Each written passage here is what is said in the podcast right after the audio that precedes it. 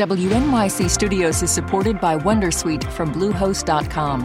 Website creation is hard, but now with Bluehost, you can answer a few simple questions about your business and get a unique WordPress website or store right away.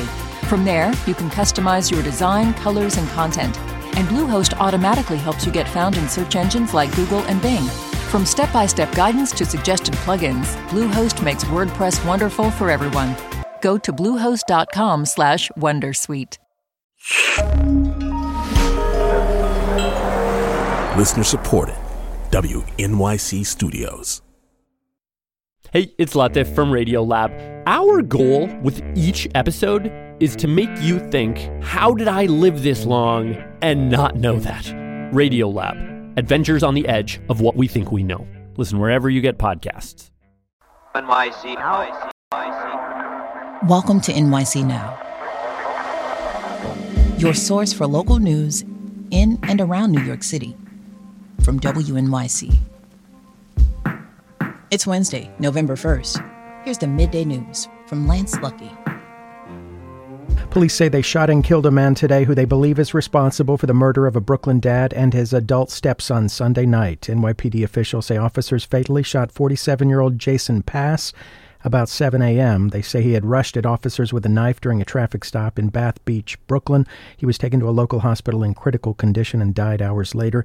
Police had been on the lookout for Pass since Sunday night. He was the suspected shooter in the killings of two of his upstairs neighbors after a dispute in their East Flatbush building. Police say they're still investigating. Police are also investigating after a 16 year old was shot near Times Square last night. They say it happened around 10 p.m. as Halloween festivities were winding down. First responders found the teen in front of Sardi's restaurant on West 44th Street with a gunshot wound to the shoulder. He was taken to a local hospital in stable condition. Police say the shooting was sparked by a dispute among the people he was with. They arrested five people at the scene. Bright stars and a big planet will brighten New York City's November skies. Jupiter will be at its closest point to Earth tonight and then at opposition tomorrow night, meaning the Earth will line up between Jupiter and the Sun. Both moments allow Jupiter to look extra radiant. Jupiter's four largest moons, its great red spot, and colorful storm bands will be visible with a telescope. American Museum of Natural History astrophysicist Jackie Faherty says this time of year is also ripe viewing for the Perseus family of constellations all of these constellations that you can look for that tell this old school mythology story, like the soap opera of the sky. So, November and its peak for when they're all up. And you can see a step by step guide on how to see these constellations on our news website, Gothamist. On this week's On the Media, does the rise of X signal the fall of traditional right wing outlets? You don't have to have this website and a link that people have to click on. You can just say stuff and you can get attention. You know, you don't need to be Breitbart to do that anymore. Also, what does decolonization really mean? On this week's On the Media from WNYC. Find On the Media wherever you get your podcasts. NYC, NYC, NYC. For WNYC, I'm Michael Hill. Last week, the New York City Council announced that it's reviving the Independent Commission on New York City Criminal Justice and Incarceration Reform. The commission aims to finally shutter the notorious jails on Rikers Island. All detainees are supposed to vacate Rikers by August of 2027, but the plan is not on track for that deadline. My colleague Tiffany Hansen spoke to the chair of the Independent Rikers Commission, former Chief Judge of New York State, Jonathan Lippman. Judge Lippman, thanks so much for joining us.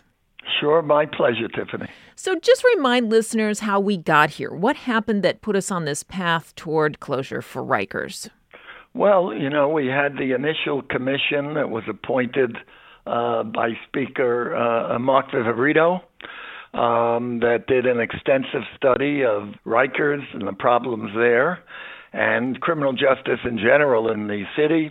And our conclusion was that uh, Rikers is a moral stain on our city and that it needed to be closed. And we laid out a plan to do that by building uh, local jails, local, smaller, economy of scale, more humane uh, jails in the boroughs to replace Rikers and to close it uh, once and for all. And the City Council passed legislation uh, following up on our recommendations that there can no longer be jail facilities on Rikers Island as of uh, August 2027. So you mentioned that commission that made the recommendations. You were at the head of the commission at that time. You're back at the helm now. So tell us what will be different this time going forward. Well, we're going to look at this. Look, we want to balance the present the legal framework uh, with conditions on the ground now, where we're post-pandemic, where there have been a lot of uh, uh, changes in the city. There have been an increase in the jail population. There's been some increases in cost, and we want to look at the whole uh, uh, situation in the context of what's happening now, and basically put out a new uh, blueprint that. Uh, um, uh, you know, that is superimposed on the old blueprint that provides, again, a, an up to date set of recommendations to get this place closed as soon as possible. How do you see that blueprint really moving things along? Are you optimistic about that? I am optimistic. I think there are things we can do to bring the population down, the jail population that is, and to look at, you know, all the things that are needed to help do that, whether it be uh, uh, mental health beds for people who uh, don't shouldn't be uh, in an incarcerative uh, environment, uh, and look at what we can do again to close the place as quickly as possible. We're going to do some research. We're going to talk to a lot of people. We're going to have a lot of constituencies represented on the commission, in addition to the original membership. And um, you know, we think we think we can do this. And the main ingredient why I'm optimistic is that we have the full support of the city council speaker, uh, Adrienne Adams, who has appointed us to do this Commission 2.0. And also, we have the full support of the mayor, Eric Adams, who is, uh, you know, who I've worked with the whole time uh, with Rikers since before he was the mayor. And they are both in favor of closing this place and closing it in the right way and getting it done as soon as we can. So I am optimistic that we can do this. We have reported here that the closure of the jails at Rikers has stalled out. I mentioned that earlier. So, what's your message to somebody with a loved one on Rikers right now? What can they expect? Well, what they can expect is all using our best efforts to get this place uh, um, finished as a jail facility at the earliest possible date. Um, we found the first time we looked at this in depth that it is an inhumane place that uh, um, deserves to be closed as rapidly as possible. It does not help our city or its future. And, you know, I would say to all those people, we're going to work on it with all of our energies and transition to a much better jail system with smaller, more humane jails that, that treat people uh, in the right way and um, as human beings and with dignity and respect and that's that's what this is all about. So, bottom line, August 2027 is still doable.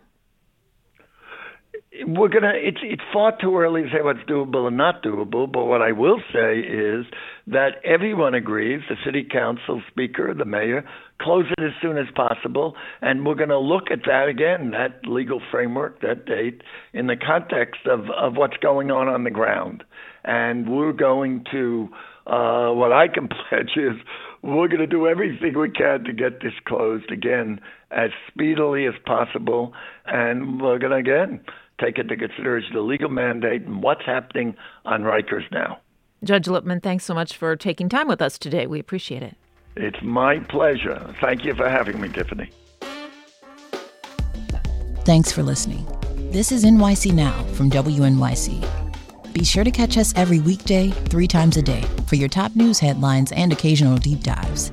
And subscribe wherever you get your podcasts. See you this afternoon.